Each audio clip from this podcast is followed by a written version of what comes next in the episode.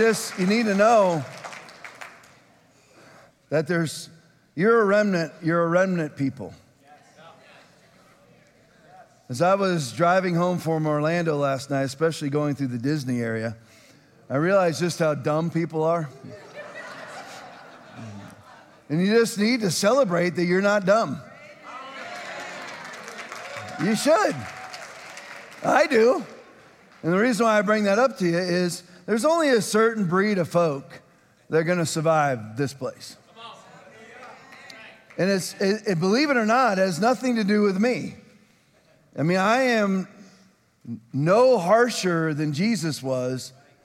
And if you really read the Bible, he was way harsher than I was. And I've never told anybody to lop their testicles off like Paul did. And I know for some of you, it's like foreboding to say the word testicle from the pulpit, but you know, there's just there's a lot of testicles in the room. And there's no reason to not talk about it, especially it's in the Bible especially since so many of them, so many men offer them up on the altar of the world. So you might as well just go ahead and talk about them. But just celebrate the fact that you can survive the word of God. It has nothing, it has nothing to do with me. The harshest things that are said, and, by, and for me, none of it's harsh. The truth is not harsh, it's just simply what's true. There's no, re- there's no reason to really put a positive, negative, harsh, or non harsh label on what is true. Because what is true is what is true, and labels really don't matter. But you are, listen, you are a remnant of people that are able to hear it. And, and the thing is, uh, the reason why I bring up the people that are watching is last week there's 400 people watching live with you. 400 people watching live with you. Right now, we're just under 300 people that are watching right now. It'll go up, it goes up more and more. And there's a, the reason why I say that is you are not alone. How many people in North Port, Venice, Sarasota County will survive this church is up to you and me. You have to share your faith. This is 856 chairs in here. There's probably 150 to 200 somewhere in there that are empty. So there's 650 people in here, something like that, 700 people in here, whatever it may be. We can pack this place out, but you're, you're going to have to do what this message tells you this morning. If you don't, then you're going to have to go the religious route. And everything that is called non religious is actually the religious today. This is an inverted world. Remember that. And since the, and since the church has conformed to the pattern of this world? And does that mean every church? No, there's remnant churches. But it doesn't mean, but it doesn't mean that every church is remnant. It doesn't mean that you give rem, remnant credential to anybody who espouses that Jesus is Lord and Savior. Because oftentimes he's not Lord, he's actually just Savior. But the church is, has bowed has conformed to the pattern of this world, to the antithesis of Romans chapter 12, verse 2. How do you know whether or not that they've bowed or they've conformed to the pattern of this world? It's not hard. It's not analytics. It's whatever the world tells them to do, they do. And they're trying to win the world by being the world.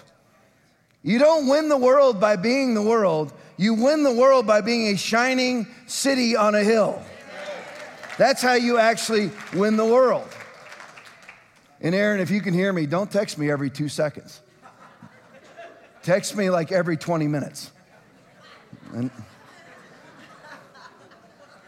my thing's lighting up with every update. We just went up eight people, so Aaron sent me another thing. This is not the podcast, brother. I love you. He's, listen, don't worry about Aaron. Don't go up. Tom, Tom really does love you. I, we don't need that from you. We're good. We're like best friends. We're fine. He can take it. He gives it, he gives it, and he takes it. He's perfectly fine. Believe me. I love how there's people. I don't know what I'm going to say this morning. I've got a message, but who knows what I'm going to say. But I love how there's people that feel like they need to be my filter. they need to be my editor or my censor. You know what Tom really meant was just don't, you know, don't take, don't worry about it. Let it sit however it sits.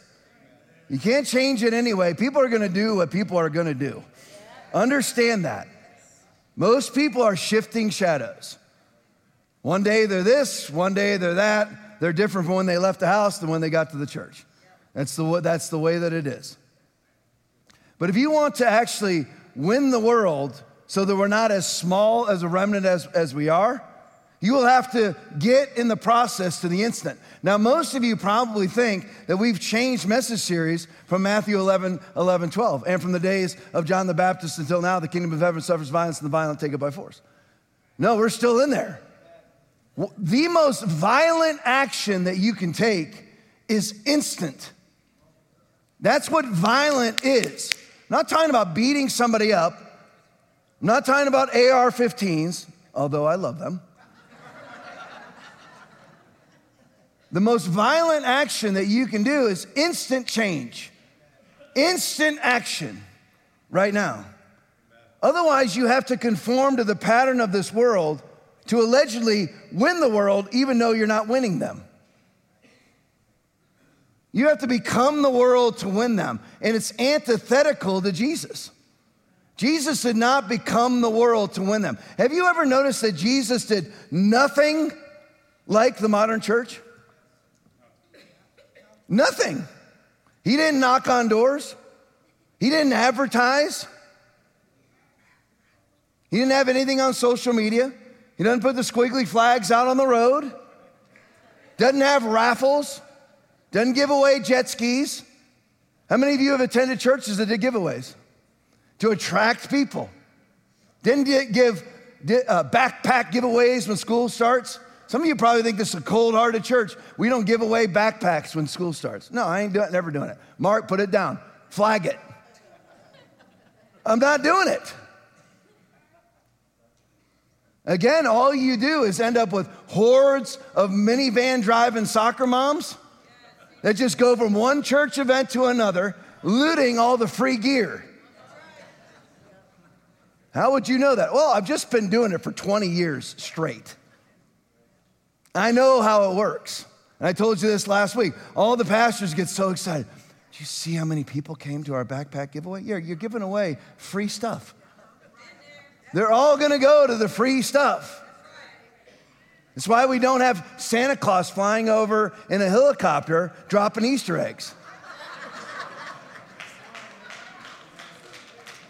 And by the way, I love Santa. They got Santa stuff all over the house. I wore a shirt yesterday that said Silent Night on it, and had Santa holding a silenced uh, 9 millimeter. and a 9 millimeter with a silencer on it, and it said Silent Night.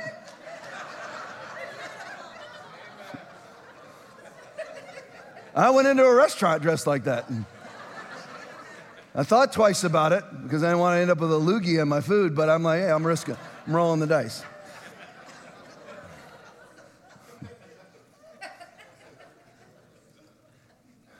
But unless you want to be a religious person, like I said earlier, everything now that is called freedom, it's right out of 2 Peter chapter 2 verse 19. While they promise them liberty, they themselves are slaves of corruption. For by whom a person is uh, by, for by whom a person is overcome, by him also he's brought into bondage. All the modern church, liberty, live however you want. Gay, okay. Trans, okay. We want to make you feel comfortable. We want to make you feel loved. Matter of fact, you can be our choir director and be living with a man. That's how it is now. They're promising liberty, but they themselves are actually slaves of corruption. And a lot of you, I, I, I watch the faces. And again, this is an exceptional church, but I'm watching all the faces, and people retract. Well, that sounds like religious sort of works to me when you say things like, you know, gay is not okay. That's not me saying it. That's not me saying it. And listen, if you're, if you're wondering whether or not I'm uh, a equal opportunity offender, well, heterosexual sin will send you right next to this homosexual center, right next to the, the sulfur filled, worm filled hell that you'll both go to. That's not me saying that. People recoil. That's not Christ like. How is the Bible not Christ like? Don't you, I mean, read 1 Corinthians chapter 6, verse 9. Don't you know that the unrighteous will not inherit the kingdom of God? Do not, what's the next line? Do not be deceived.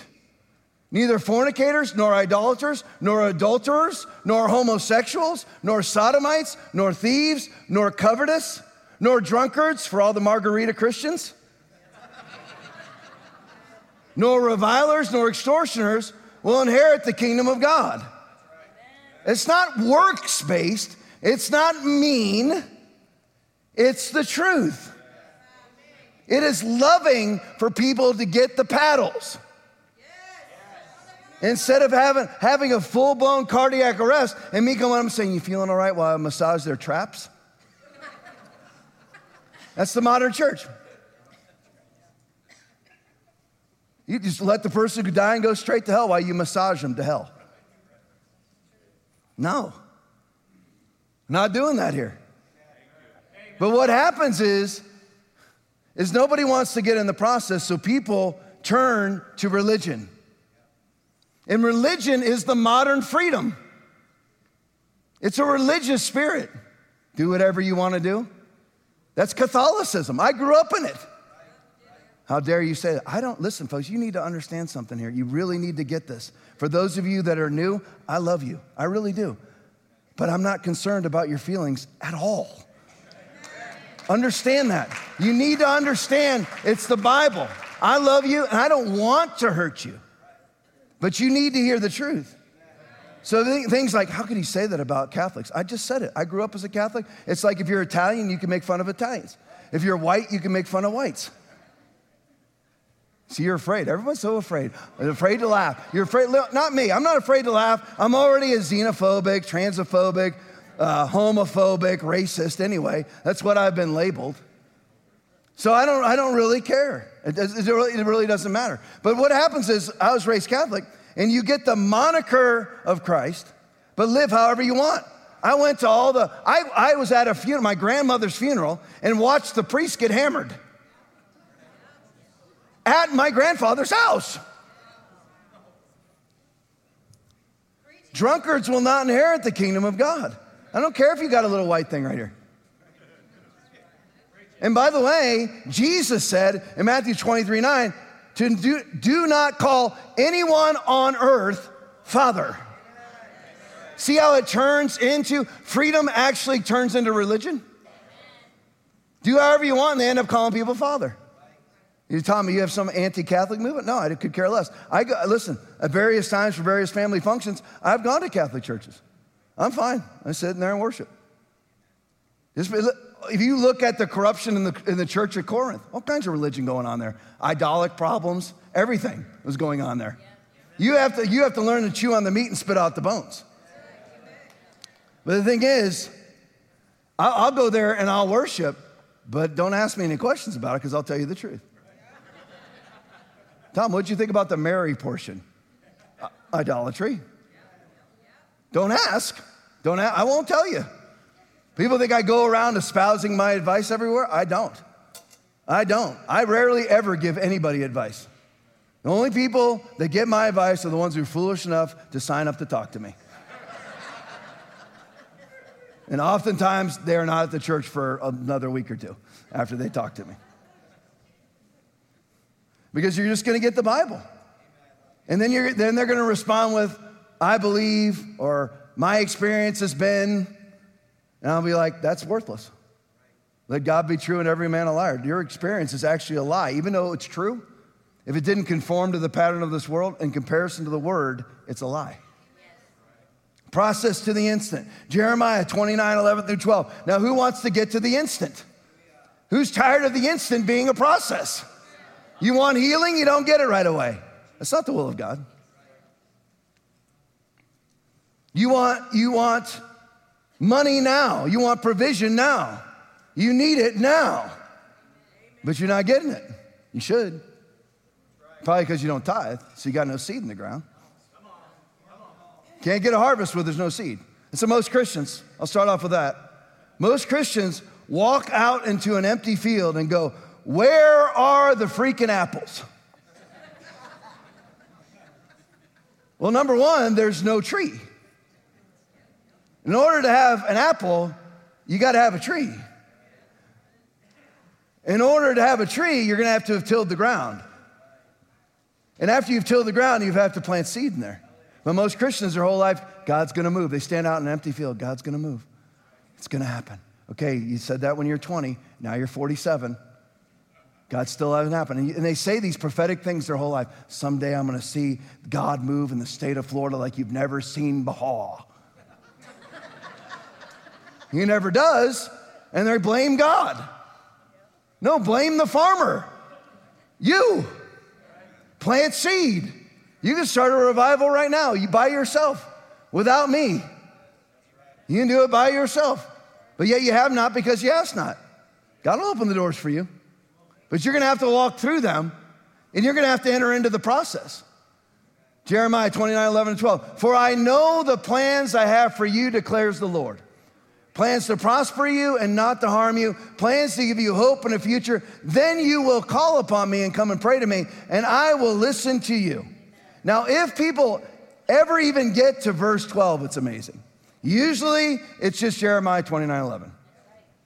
For I know the plans I have for you, declares the Lord plans to prosper you and not to harm you, plans to give you hope in a future. That's where they stop. They don't even look, they don't, they don't read the rest because here comes the process. People don't want the process. They want to be endlessly entertained. And nowadays it's worse than ever. And you're like, Tom, you talk about this all the time. I know. I'm doing it on purpose, trying to set you free from being, I mean, I go, it gets confirmed whenever I go out of town, and I just, Aaron and I were talking about this in the hotel lobby yesterday. And he like? He goes, I just love watching people. I said, yeah, I do too. We're both watching people. We're looking at him. Some guy walked by, and he's wearing his shoes, like has flat tires. You know, he would, just wouldn't slide his shoes all. So he's walking like this. And I'm like, you look like a gay man. Effeminate man. Like, I'm like, I'm like, and I said to Aaron, why doesn't he just put his shoes on? Slide the things in. Like, what does this have to do with the message? I have no idea, but I just, but everywhere I go, I just watch people. And everybody's the same now. All a bunch of mind numb drones staring at a black thing.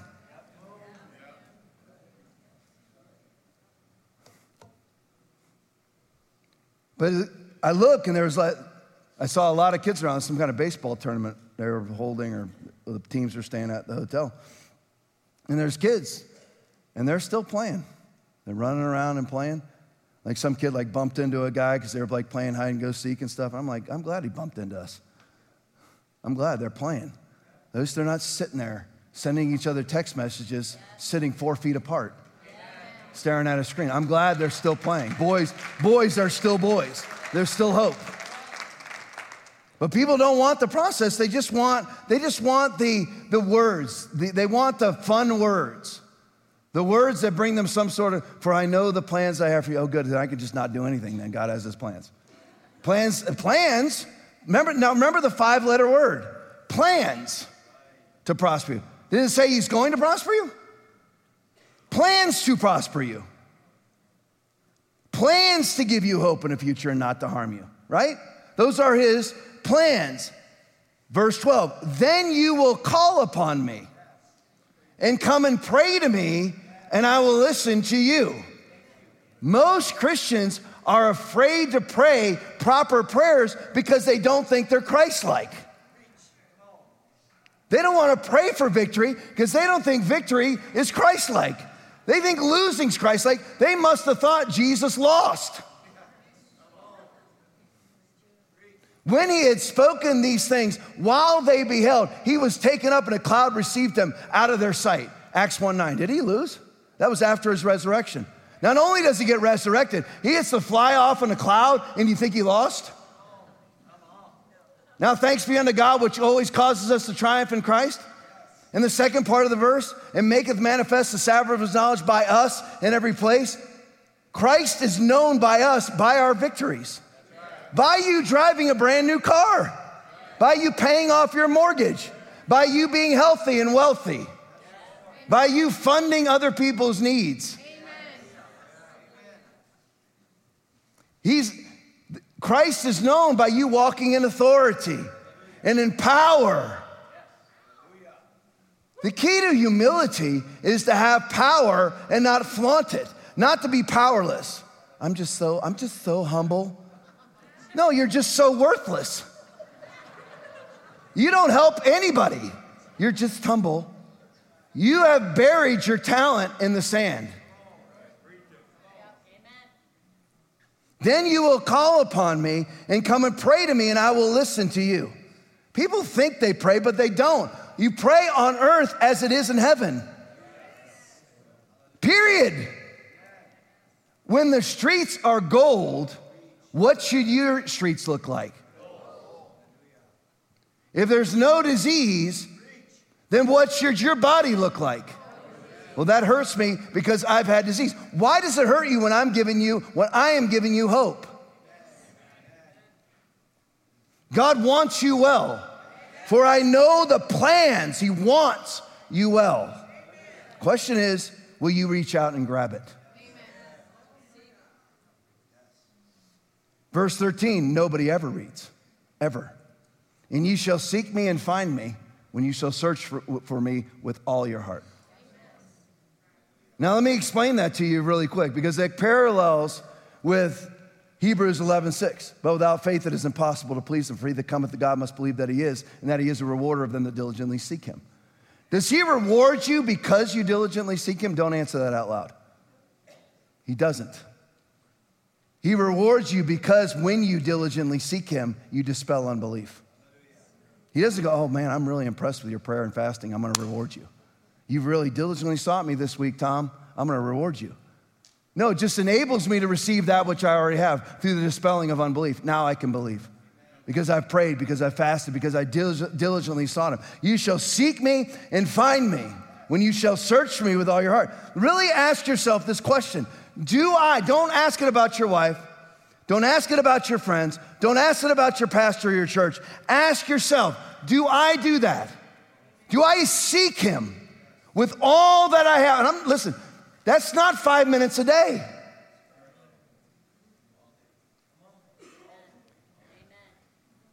It's not all day either, because then it becomes a cop out. Well, I live a lifestyle of prayer. That's not the model of prayer. That's not the model of prayer. I just live a lifestyle of prayer. I've heard people say that before, and they accomplish nothing. Is that's not how Jesus prayed? Well, how did Jesus pray? Let's go over it. Mark chapter one. You guys don't have any of these. You're just flowing into my beautiful mind. In the morning, rising up a great while before day, he went out and departed into a solitary place and there prayed. Does that say that he has a, a lifestyle of prayer? No, he had a designated time of prayer. In the morning, rising up a great while before day, he went out and departed into a solitary place alone and prayed. Well, my wife and I, we always get together and pray. It's because it's really just a hand holding hug session. There's no tongues talking, there's no, there's no prophecy, there's no power. It's just you cracking open the daily bread and reading that and the designated Bible verse that goes along with it. That's our, I hate the term, I hate it. That's our devotional. I hate that word. Like, Tom, what, what is it you don't hate? I don't know. If you've done a daily devotional for 14 straight years and there's no power, to continue to do that is insanity. It's not working. You shall seek me and find me when you shall search for me with all of your heart. Depart into a solitary place and there pray. Alone. Am I saying there's no place for husbands and wives to pray together? Absolutely is. But you have an alone relationship with God, and since nobody is married in heaven, you might want to get with who is your actual spouse, since you are the bride of Christ. Alone. And remember what it says in Matthew chapter 6, verse 6.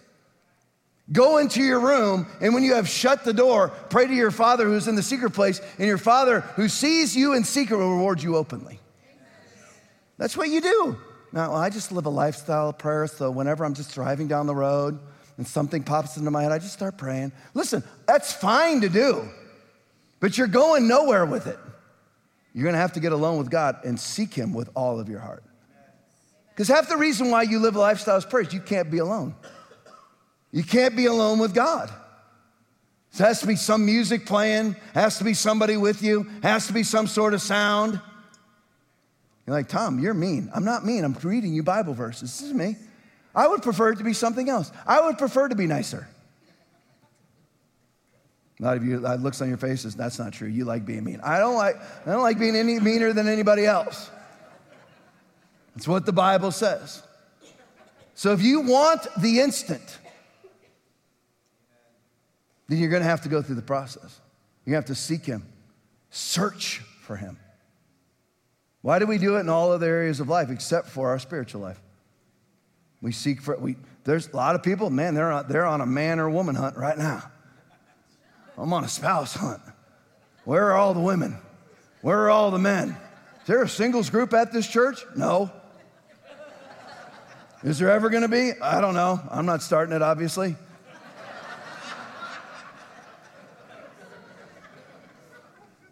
I started a young married group, young married group one time, and nobody came, including the person who told me to start it. That's an absolute fact, by the way. That's not just a funny story. That's an absolute fact. His name is Brent. Brent came up to me, who, by the way, is now divorced. Begged me to start a, a, a young married group. And I said, I finally gave in, even though I had no time to do it, full time the sheriff's office doing this too. I started it, and he didn't come. Other people did come, so they did come. There were other couples that did come, so people did. Not a whole lot, but people did come. But people are on us all sorts of hunts right now, but they don't hunt, they don't hunt God down. You don't, they don't, you shall seek me, seek him, and find me. How do you find him? When you search for me. Search for me with all of your heart.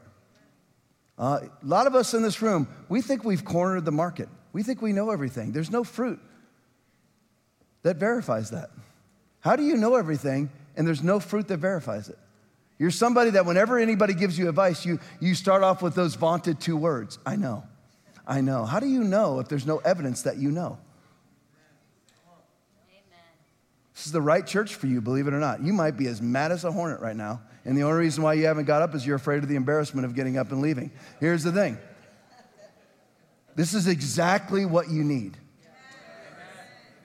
Jesus instantly raised the dead, instantly won the lost, instantly fed the hungry, 5,000, instantly gave sight to the blind, instantly healed the condition of blood, instantly drove out the demons, instantly filled the boat full of fish, instantly walked on water. You like you said those last week. I know, I'm laying groundwork again to get to this one, which I didn't get to last week. Next on the list, Jesus instantly walked in authority. Do most Christians walk in authority or submission? We ought to be able to easily answer that question over the last 45 months of 15 days to flatten the curve. Every time I drive, I drove by some churches in Orlando and I'm looking at them and I'm going, I wonder how bad they caved. As I in here one church in Orlando, there was one that I know of, and of course the Rodney Howard-Browne uh, orbit. They stood. But other than that, nobody. It's gorgeous, monstrous, multi, multi, multi million dollar churches that just cave. They walk in an authority? Is that authority? You walk in authority with a muzzle on your face? I'm walking in authority, no longer a slave to fear, written on my mask. Walking in authority. I'm a flute player in the band with a slit cut in my mask. It's not walking in authority. So the answer to the question is do most Christians, I'm not talking, to. if you walk in authority, I'm not talking to you right now. I don't walk in perfection, but I do walk in authority. I have faults and I have failings, evident for many people to see at different times. However, I do walk in authority. Where do I get this from? Matthew chapter 7, 28 and 29. Jesus walked in authority. And so it was when Jesus had ended these sayings that the people were astonished at his teaching. For he taught them as one having authority, not as the scribes. He was actually asked by the Pharisees and Sadducees, by what authority do you preach? Now, again, a lot of us, we have an idyllic view of Jesus instead of an emulation of Jesus. Look what Jesus did. You're supposed to do what Jesus did. You're a joint heir from whom much is given, much is demanded. You're a joint heir with Jesus. You are commanded to walk in authority. Not, not look at Jesus and go, wow, he was amazing. Listen, we should go, wow, he's amazing. And yes, we should worship him, of course, but we should be emulating him. Otherwise, we're not Christ like.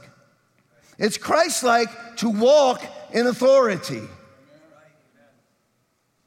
Let me tell you this this is a side note. Worship is a key to understanding authority. How many of you worship your butts off this morning? You're in the process. Congratulations. Prayer, Bible study, worship, fellowship. You are in the process. Because worship teaches you about authority. And just so you know, we're going to get to this in a minute. Authority is everything. It's everything.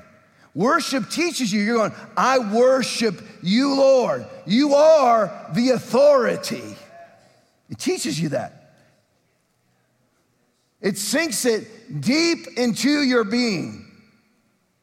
Hebrews 12, 28 and 29. Therefore, since we are receiving a kingdom that cannot be shaken, let us worship God acceptably with reverence and awe, for our God is a consuming fire. It actually teaches you how to worship in this holiday season. What about Matthew 2:11? On coming to the house, they saw the child with his mother Mary and they bowed down and worshiped him. The kings with authority worshiped the greater authority, thereby teaching them about authority. Here comes the next thing out of the World Economic Forum. That has no power over me because I understand authority. Here comes the next economic collapse. That doesn't mean anything to me because I'm not part of the Biden economy. I operate in heavenly authority.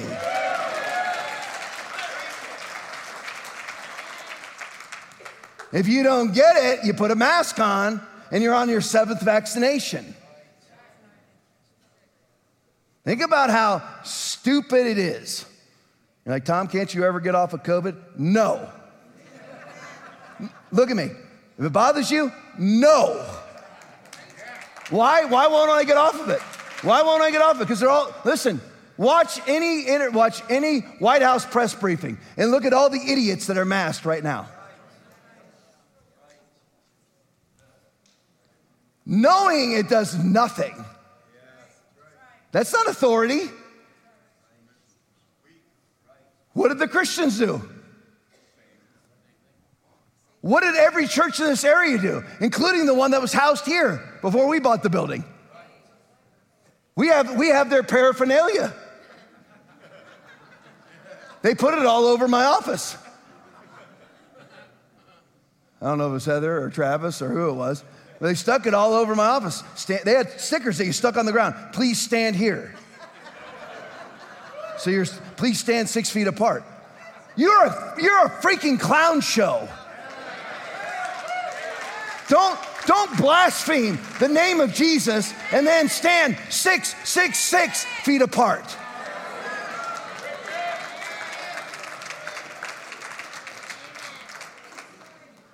And if you did it, then you need to say something to yourself out loud. Man, I was stupid. I've done it. Every time I'm stupid, I say I'm stupid.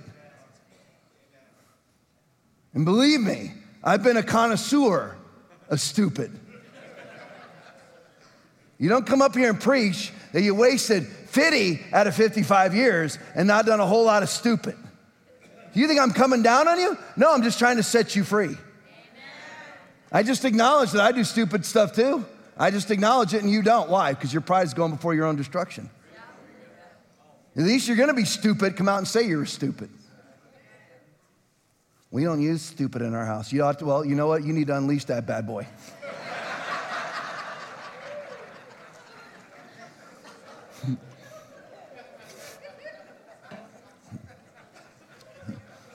it's time for that verbiage to be free in your house. It's all yours, all of this. Ephesians 1 3, Romans 8 32, it's all yours. Everything, all power, all authority is yours. You're, listen, a lot of people are afraid to try it. I always try it. I've, I, I found an alligator dead on the side of the road. I could tell it was a fresh kill, and I felt bad for him. So I sat there for 15 minutes, tried to raise him from the dead.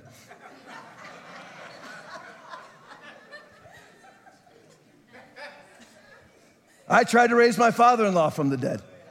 I, listen, because that is the call of God. A lot of people think that's outlandish. Why is it outlandish when that's what Jesus did? Well, I believe you're going a step too far. Okay, well, you can take that up with the Holy Ghost. Please do. Please, like Ananias and Sapphira did, you take it up with the Holy Ghost. Because the Holy Ghost doesn't speak on his own authority. Whatever he hears, he speaks, and he will tell you things to come. That's just the Bible verse, John chapter 16, verse 13. It's all yours, but it's all a choice. Are you going to get into the process? You're going to have to be willing to be corrected. You're going to have to be willing to hear that you did stupid things. I hear him all the time. My wife tells me whenever I'm stupid. People think because I'm up here and I say, you know what, I am the man of my house and I run the house. She'll tell you I run the house. I do run the house. But that doesn't mean she doesn't have the right to come up and tell me you're being a, a stupid, uh, well, this is where I miss cussing. a stupid donkey's rear end. She doesn't cuss either. She will. She'll correct me in public, yell at me in public, whatever. If she thinks I'm being stupid, she'll tell me. I don't listen at the moment. I come back and apologize later. That's what stupid people do.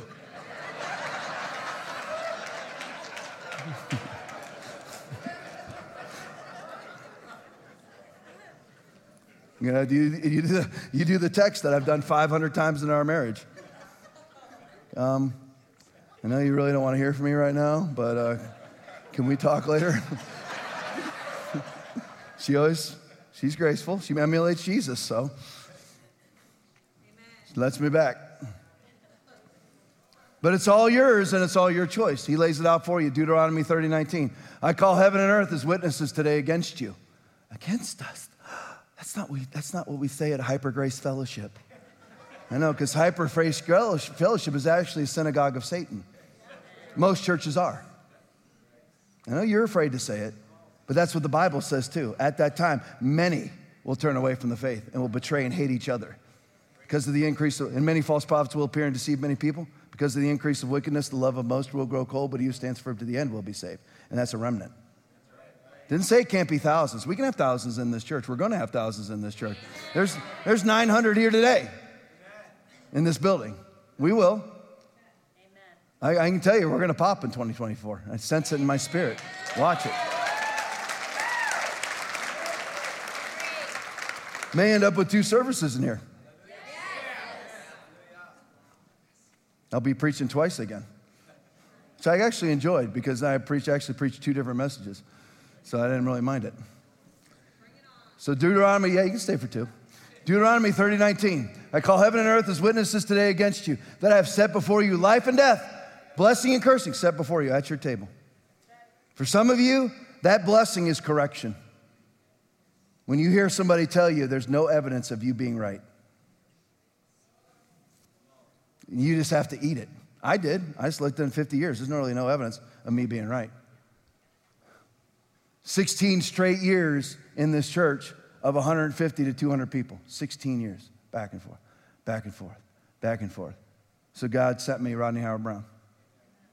And then, so 16 years, 150, 250 people, somewhere in there. My wife will correct me on the number. It's not 200. It was really way over that. Okay, 150 to 250, back and forth, back and forth. There's no evidence of me being correct. None. So when he sent me a corrector, I didn't just um, I, Pastor Rodney, can I schedule an appointment? I grabbed a hold of him and clung down and just grabbed a hold of him and said, You're mine. Finally, somebody t- can tell me what to do. And it wasn't like, listen, there was no doubt during those times who ran the church. And people would even kill it for what I had. They would. There's lots of pastors that have had 21 people for 21 years. But it, I wasn't happy. And I was okay with being corrected. You're like, you seem like the most impossible person to correct. No, listen, people who operate in authority, like I do, are great with correction. Because you understand authority. If I'm receiving it from RHB, Rodney Howard-Browne grabs you by the arm and says, Let me tell you something. I go, What do you want to tell me? It's like Psalm 27.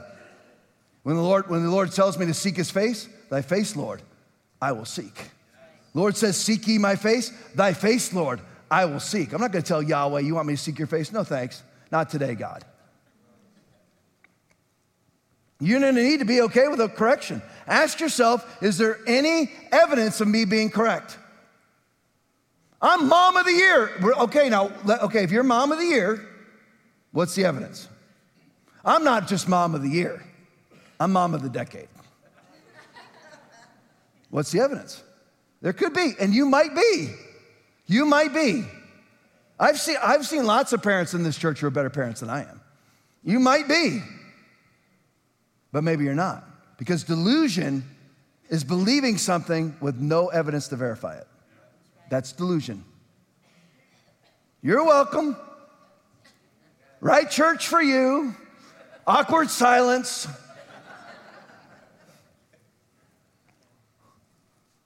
That he sets before us life and death. I call heaven and earth as witnesses today against you that I have set before you life and death. It's right there. Table set before you in the presence of your enemies. Life and death. Blessing and cursing. Then what do you have to do? Choose. Most never do. They just sit there at the table in front of them. Like a, like, like a Christmas tree with a hundred presents underneath it. And you just sit there and go, man, I wish I had presents. Awkward silence again. It's right there. There's your presents. You sit there, man, I wish I had presents. Right there, unwrap those bad boys. Man, I just wish I had presents. You have to do something. They're wrapped, they're sitting under the tree. And I just wish that I had this. It's right there. But you have to go unwrap it. You have to get into the process to make the instant no longer a process. Luke 9, 1 and 2. Then he called his 12 disciples together and gave them power and authority over all devils. I'm so sick of seeing Christians honor devils. That's a powerful demon. What are you talking about?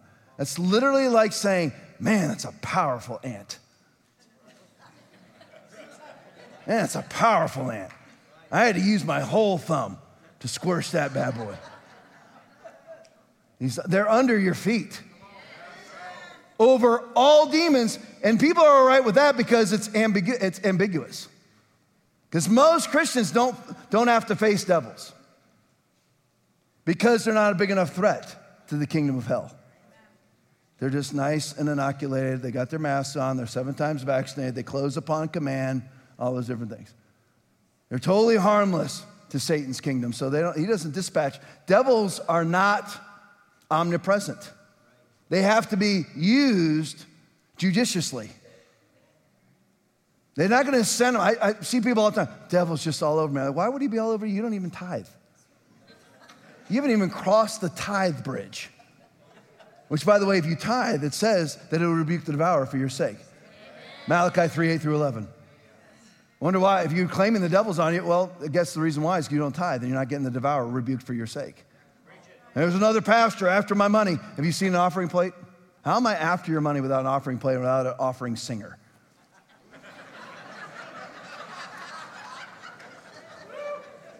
Coming up here and sing the Via Rosa" for the offering. Down the way of offering. I made that up. Don't go home and check. Tom was wrong. I'm making that up. It's a joke. Heather will get an email. You know, Pastor Tom was wrong on this. I'd like to schedule an appointment. No, we're good. He gave them power and authority over all devils and to cure diseases. Nobody talks about that.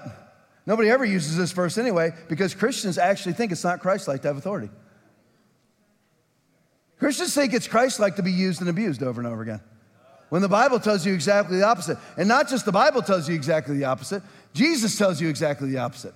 Give not that which is holy unto the dogs. Amen. Tom, I, I remember my former worship leader, I've told you this a thousand times, but I'll just tell you one more time getting so upset with me because I quoted John 2:15, where Jesus made a whip of cords and drove out, drove the people out of the temple.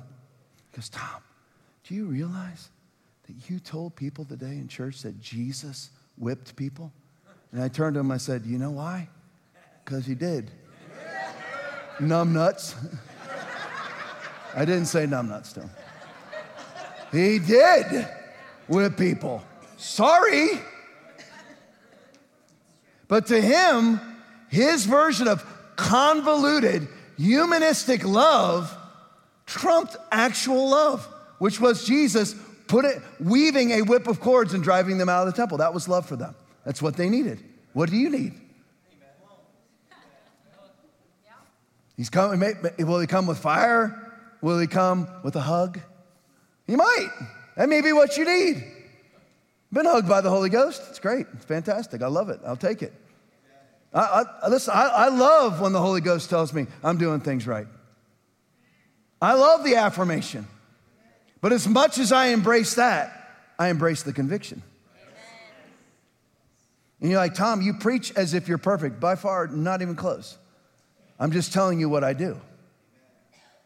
I fail far too often. I fail far too often, but what I don't do is ever make excuses about it. And I don't call it a life lesson. Well, you know, I learned some things there. No, it's just a failure. You don't, you don't actually learn that way. People like, you learn through your losses. You can learn through your losses, but you never have to lose. Plus, you know, oh, all you need to do is go to everybody else's losses. Uh, you, there has to be some losers in your life.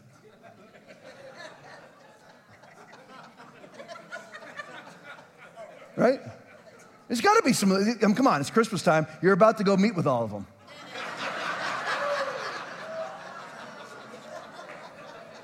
Just say, whatever they do, I'm not to do. There's always those people in your life. It's the Costanza principle, remember? From Seinfeld. That George found his new religion. That every instinct he ever had was wrong, so now he just does the opposite of all his instincts. That's what you do. He's given us all these things. He's set before us life and death, blessings and cursings. He simply says, choose life. But do most Christians operate in authority?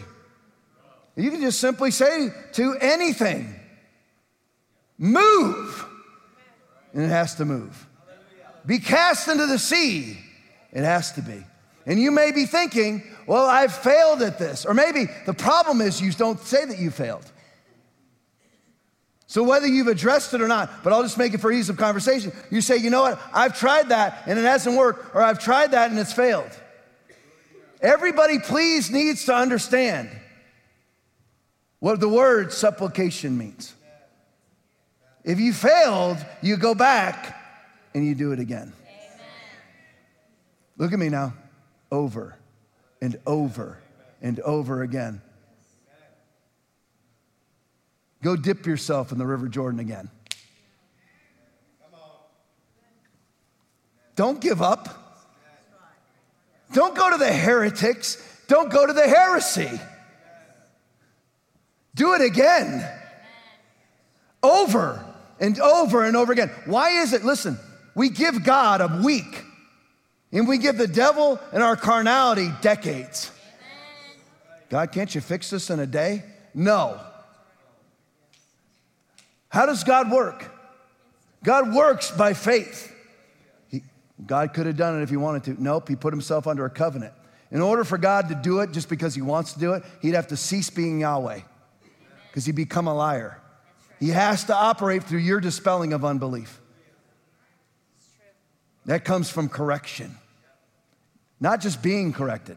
Some people that attend this church are so used to being battered by me, it's like battered wife syndrome. We should open up a shelter here. They're just so used to it that they don't even, they, it doesn't bother them at all, but they never respond to it. Amen. Tom was tough today. That was a message for me. Okay, what'd you do with it? I remember Pastor Rodney, I was up there, it was at the last conference, but he talked about being in a rut. And I'm like, man, that's me. I'm in a rut. It's all that's in my head. I'm not letting go of it. I'm not saying I'm out of the rut. I'm out of it in areas, but I'm not out of the rut. But it's in my head. And I'm crawling and I'm pickaxing and getting my way out of that rut. Most people just hear the message, oh, that was good. Yeah, I'm in a rut. I'm in a rut. It's a good message. I'm staying in the rut, but it's a great message. I'm going to open a restaurant. It's called the Rut Hut.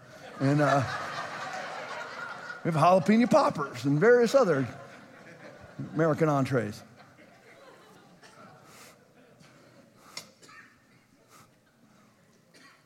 Do most Christians operate in authority? COVID told us no. Why would you ever put a mask on when you are a joint heir? Some of us, we need, we need to watch some of those mafia movies, how some of those dons walk around. As long as your pride's in him, you're not being prideful. You need, to, you need to have a little bit of a strut to you. When I was when, when in the in the midst of COVID, I said, I mean, probably the most by Christian terms, by religious terms, the most outlandish, blasphemous things according to their religion. Not blaspheming the Bible, blaspheming their religion from the pulpit. People are, oh you possibly be that way? Because we walk in authority. I'm not, I'm not bowing to a cold. It's a cold. A coronavirus is a cold. I'm not bowing to a cold. I'm not going to strap on the universal symbol of submission. God has my mark ready, my new name, my rock with my name on it, I'm not putting on the devil's swastika. I'm not doing it. Now, Aaron, you haven't sent me one other. E- I told you. Okay, thank you. Come on, Aaron. I tell him that, he sends me nothing. The last one was 51 minutes ago. I said every 20 minutes. Nobody ever does what I ask him to do. Hope's running interference. He's been busy. He's been busy. He probably has. Probably the whole thing's blowing up back there, and Aaron's like Davy Jones. Got to have Aaron teach other people what he does because without Aaron here, I, I don't have, I hope Travis knows how to do stuff because I don't know how to do anything without Aaron. That's not walking in authority, is it? See how I point out my own hypocrisy? My hypocrisy knows no limits. Tombstone. Give you the appropriate quotes. Go Seinfeld, Tombstone. It's like I told you last night. Do most, do most people walk in authority? Just like last night. I'm driving down, I'm just, I mean, driving is the ultimate example of dumbness. It really is. If you're gonna drive slow, I have no problem with driving slow. It's raining, everybody knows it's raining. I mean, I've never actually, rarely have I ever seen it rain all the way from Orlando to Englewood straight. But it was. And so, especially in the epicenter of dumbness, Disney, um, those of you who love Disney, that's on you. That's on you. Do what you want. I don't make people, I don't try to enforce my own boycotts on people. If you want to go, go right ahead. Because listen, there's, you can be like really ardent. You know, people go to Disney, whatever. Okay, well, you're going to Walmart. So you need to look where Walmart sends their money. You want to talk about grooming? And, and I'll probably be in some form or fashion at Walmart today. Not me, because I'll send my wife, but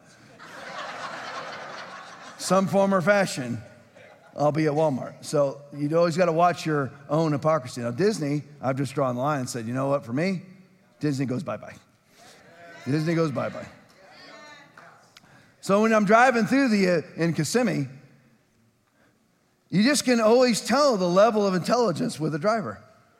Okay, there's four lanes. Four, I mean, it, FFL, four freaking lanes. And you're gonna drive in the left lane at 17 under.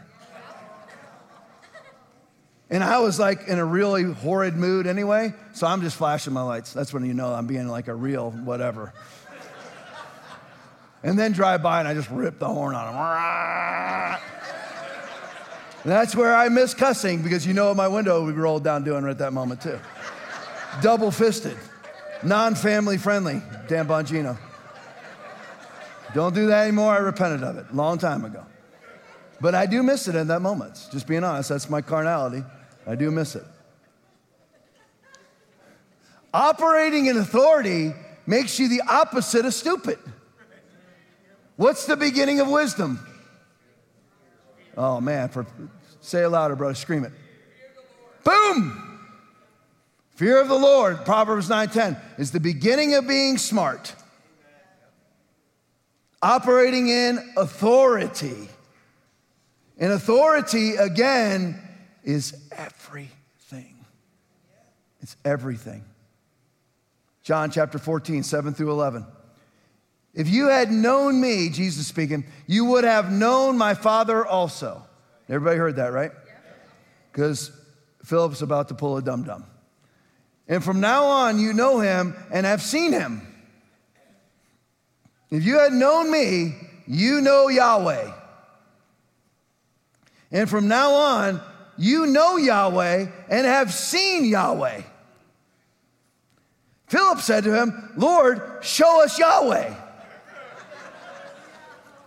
presents are under the tree. I wish I had presents. There they are. Get up and go unwrap them. Show us the father. Jesus said to him, Verse 9 now, have I been with you so long and you had, and yet have not known me, Philip? And yet you have not known me, Philip? He who has seen me has seen the Father. So how can you say, show us the Father? Extract yourself. Extract yourself from the mundane. Extract yourself from refusing to see. Because there's some portrait that you need to preserve. Let it go. We're all nothing without him. We're all nothing. I don't care how good looking you are, I don't care how talented you are. You realize that people who can sing the lights out and they walk around in pride and arrogance, they need to read 1 Corinthians 4 7. For who makes you different from another? And what do you have that you did not receive? So if you did indeed receive it, why do you boast as if you did not receive it? Tiger Woods was Tiger Woods because of God. God gave it to him. Now he trained it and made it great, which is what you have, which hardly any Christians do. They're given everything and do nothing with it. Except attend men and women that do things with it. They just attend it. And we're all supposed to attend, and we're all supposed to be, and I attend things. I go to every conference at the river. I attend. There's nothing wrong with that. But you have to receive and you have to be metamorphosized. Amen. If things aren't different now than they were five days ago, something's wrong. He's a consuming fire. Fire is not slow, it's instant. Consuming fire now. That should bring you comfort that life can be different tomorrow. But you're gonna have to jump in. You're gonna have to make 180 degree turns now. Be very careful then how you live, not as unwise, but as wise, making the most of every opportunity because the days are evil. Ephesians 5 15 and 16. Verse 10, John chapter 14, verse 10. Do you not believe that I am in the Father and the Father in me? Back to authority now. That was dumb. Now we're back to authority. The words that I speak to you, I do not speak on my own authority, but the Father who dwells in me does the works. Are we going to emulate him or not? Tom, he said that the Father's in him. Um, Father's in you too. He's called the Holy Ghost. So are you going to emulate Jesus or just say how great Jesus was and waste your talent? Not even gain interest from the talent. For me, I want to emulate Jesus. That's why I sat there on the side of the road with that alligator. You're like, why did you care about the alligator? Because he's cute. He's a little guy. He's cute. And I love animals. So I'm not the first animal I've tried to raise from the dead, and probably won't be the last one, considering my dog kills every animal it sees. Pulled off a squirrel's tail a couple days ago. I know, it's horrible. I felt terrible. Stupid squirrel. It's like suicidal. I tried to save them all. If you're gonna run right out of Malinois, they'd come running out of the woods, charging at my dog because he wasn't paying attention. And I'm like, I just, I was 50 yards back. I'm like, what am I gonna do now? Chased him down and pulled his tail off. Oh, that's sad. Yeah, I hate it. But I, was, I hope I did like talk me off the ledge as I go walking by the house. Something wrong? Yeah, something's bothering me. I said, the stupid dog caught a squirrel and pulled his tail off. She goes, okay, now, I know you care about the squirrel, but let's make sure that we keep this in proper priority here. I'm not perfect. Heather's laughing because she knows who I am. You got to be more like Heather is. Heather really loves animals, but she would move on quickly, you know. Of course, it helps that Heather doesn't have a soul. So that's why Heather and Hope are so close. They're two soulless people.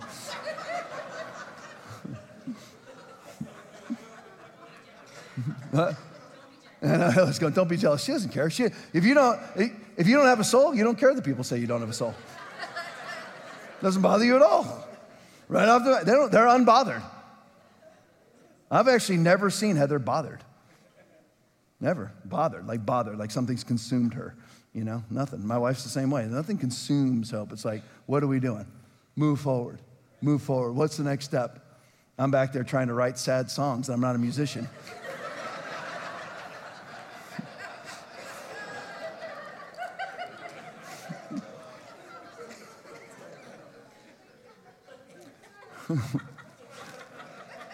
I forgot where I am. John 14, verse 11. Believe me that I am in the Father and the Father in me. You're the same way. You're the exact same way. Nevertheless, I tell you the truth. It is to your advantage that I go away. For if I do not go away, the Helper will not come. But if I depart, I will send him to you. And when he has come, he will convict the world of sin and of righteousness and of judgment. He's sent to you. The Father is in you, and you are in the Father. Whatever you say will happen if you only believe. Well, I've tried that, it didn't work. That's because of unbelief. Keep going. Do it again. Do it again. And after that, do it again. Kenneth Hagin said this if you're willing to stand for a lifetime, God will do it instantly. Can anyone else have it? Can anyone else have this authority? We know Jesus had it. Anybody in Jesus can have it. And I'll head towards the end with this Matthew chapter 8, verses 5 through 10. matter of fact, I'll end right here. Now, I got to get through five verses first. So it's 1207. What that means, I don't know. But this is going to be it. Now, when Jesus had entered Capernaum, a centurion came to him. Now, you're going to hear me quote this in different translations because I've memorized most of these verses, but in all different translations throughout the years. So don't think that the church, that these guys are blowing it up. It's me blowing it up. The centurion came to him asking for help. In the New King James, it says, pleading for help. He said, Lord, my servant is, lies at home paralyzed and in terrible suffering. It says, I'll just read it I'm, I've got my own memorized version. I'm reading it, and I have it sitting here in the non memorized version in front of me. Lord, my servant is lying home paralyzed, dreadfully tormented. And Jesus said to him, I will come and heal him. And most of us would have done what? Just like all the religious, oh, I get to have Jesus in my house. That's gross to Jesus. You're like, how could it be gross to Jesus? Because that's not the covenant. That's not what he wants. He doesn't want you because that's why he just said it's to your advantage that he goes away. Because he wants you, he doesn't want a person encased in flesh, even Yahweh encased in flesh. He doesn't want you to want that encased in flesh Yahweh everywhere. Like they are, like that's how, that's how Muslims are. That's why they all go to Mecca. They all got to go to the tomb of Muhammad. They've got to follow a carnal creature. Jesus doesn't want that. And I don't mean carnal that he was carnal of the five senses, but he was encased in carnal flesh. He doesn't want that. He wants you to understand authority. And Jesus said to him, I'll come and heal him. It's just Jesus testing the guy. He knew what was going to happen. The centurion answered him and said, Lord, I am not worthy you should come under my roof, but only speak a word and my servant will be healed. So I want you to be. Not, oh, I just want a divine visit of Jesus. He'll do it because he loves you to some people, but it's not what he wants. You already have it. That's the Christmas tree with the Christmas presents, and you're refusing to open them. You already have it. Well, I don't feel it. That's irrelevant. Do you really think Jesus felt like getting nailed to a cross? Man, I just woke up that day and I was just really looking forward to some, some uh, railroad ties being hammered through my ankles. Learn to walk through what doesn't feel right. Learn to walk through it because oftentimes that's your carnal synapses firing. That's not right. That's not right. That's not right. It's actually right. Because you're deceived. And we're all like that to some degree. Everybody's like that. It depends on how far you are along the process. How much, how much, how much of the four E's have you implemented? Four essentials prayer, Bible study, worship, and fellowship every day. How much are you willing to receive correction? Do you spurn it or do you receive it? Verse 9, for I am for I am a man under authority, having soldiers under me, and I say to this one, go, and he goes, and to another, come, and he comes, and to my servant, do this, and he does it. When Jesus heard it, he marveled and said to those who followed, Assuredly, I say to you, I have not found such great faith, not even in Israel. That is a man, he, this was a centurion, it's a Roman soldier. And he had greater faith, because faith is authority, than any, any Hebrew anywhere. Why? He just understand, understood authority. The process takes you to authority. Worship team, you guys can make your way. The process takes you to authority. But the process is hardcore. It's not hard, it's just hardcore.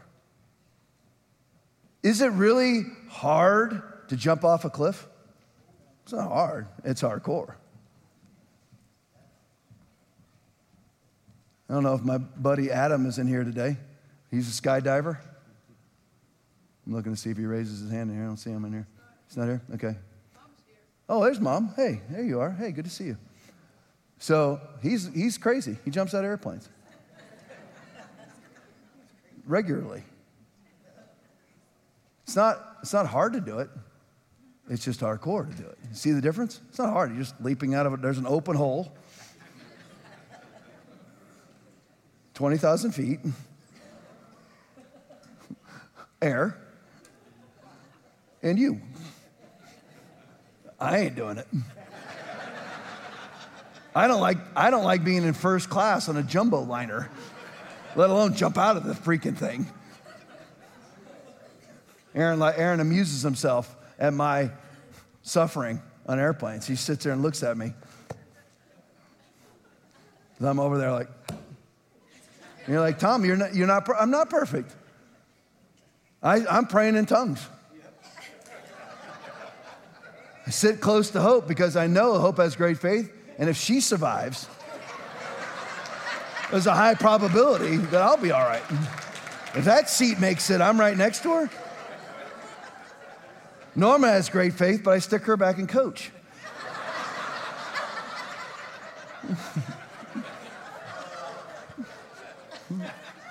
so we're too far away.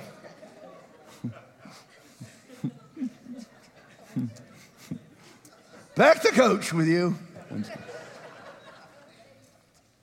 You get something out of this? Get in the process this week, right now. Don't let, don't waste today. Now is the time of God's favor. Today is the day of salvation. Amen. Every head bowed, every eye closed. Praise you, Lord. Praise you, Lord. Let's get into the process.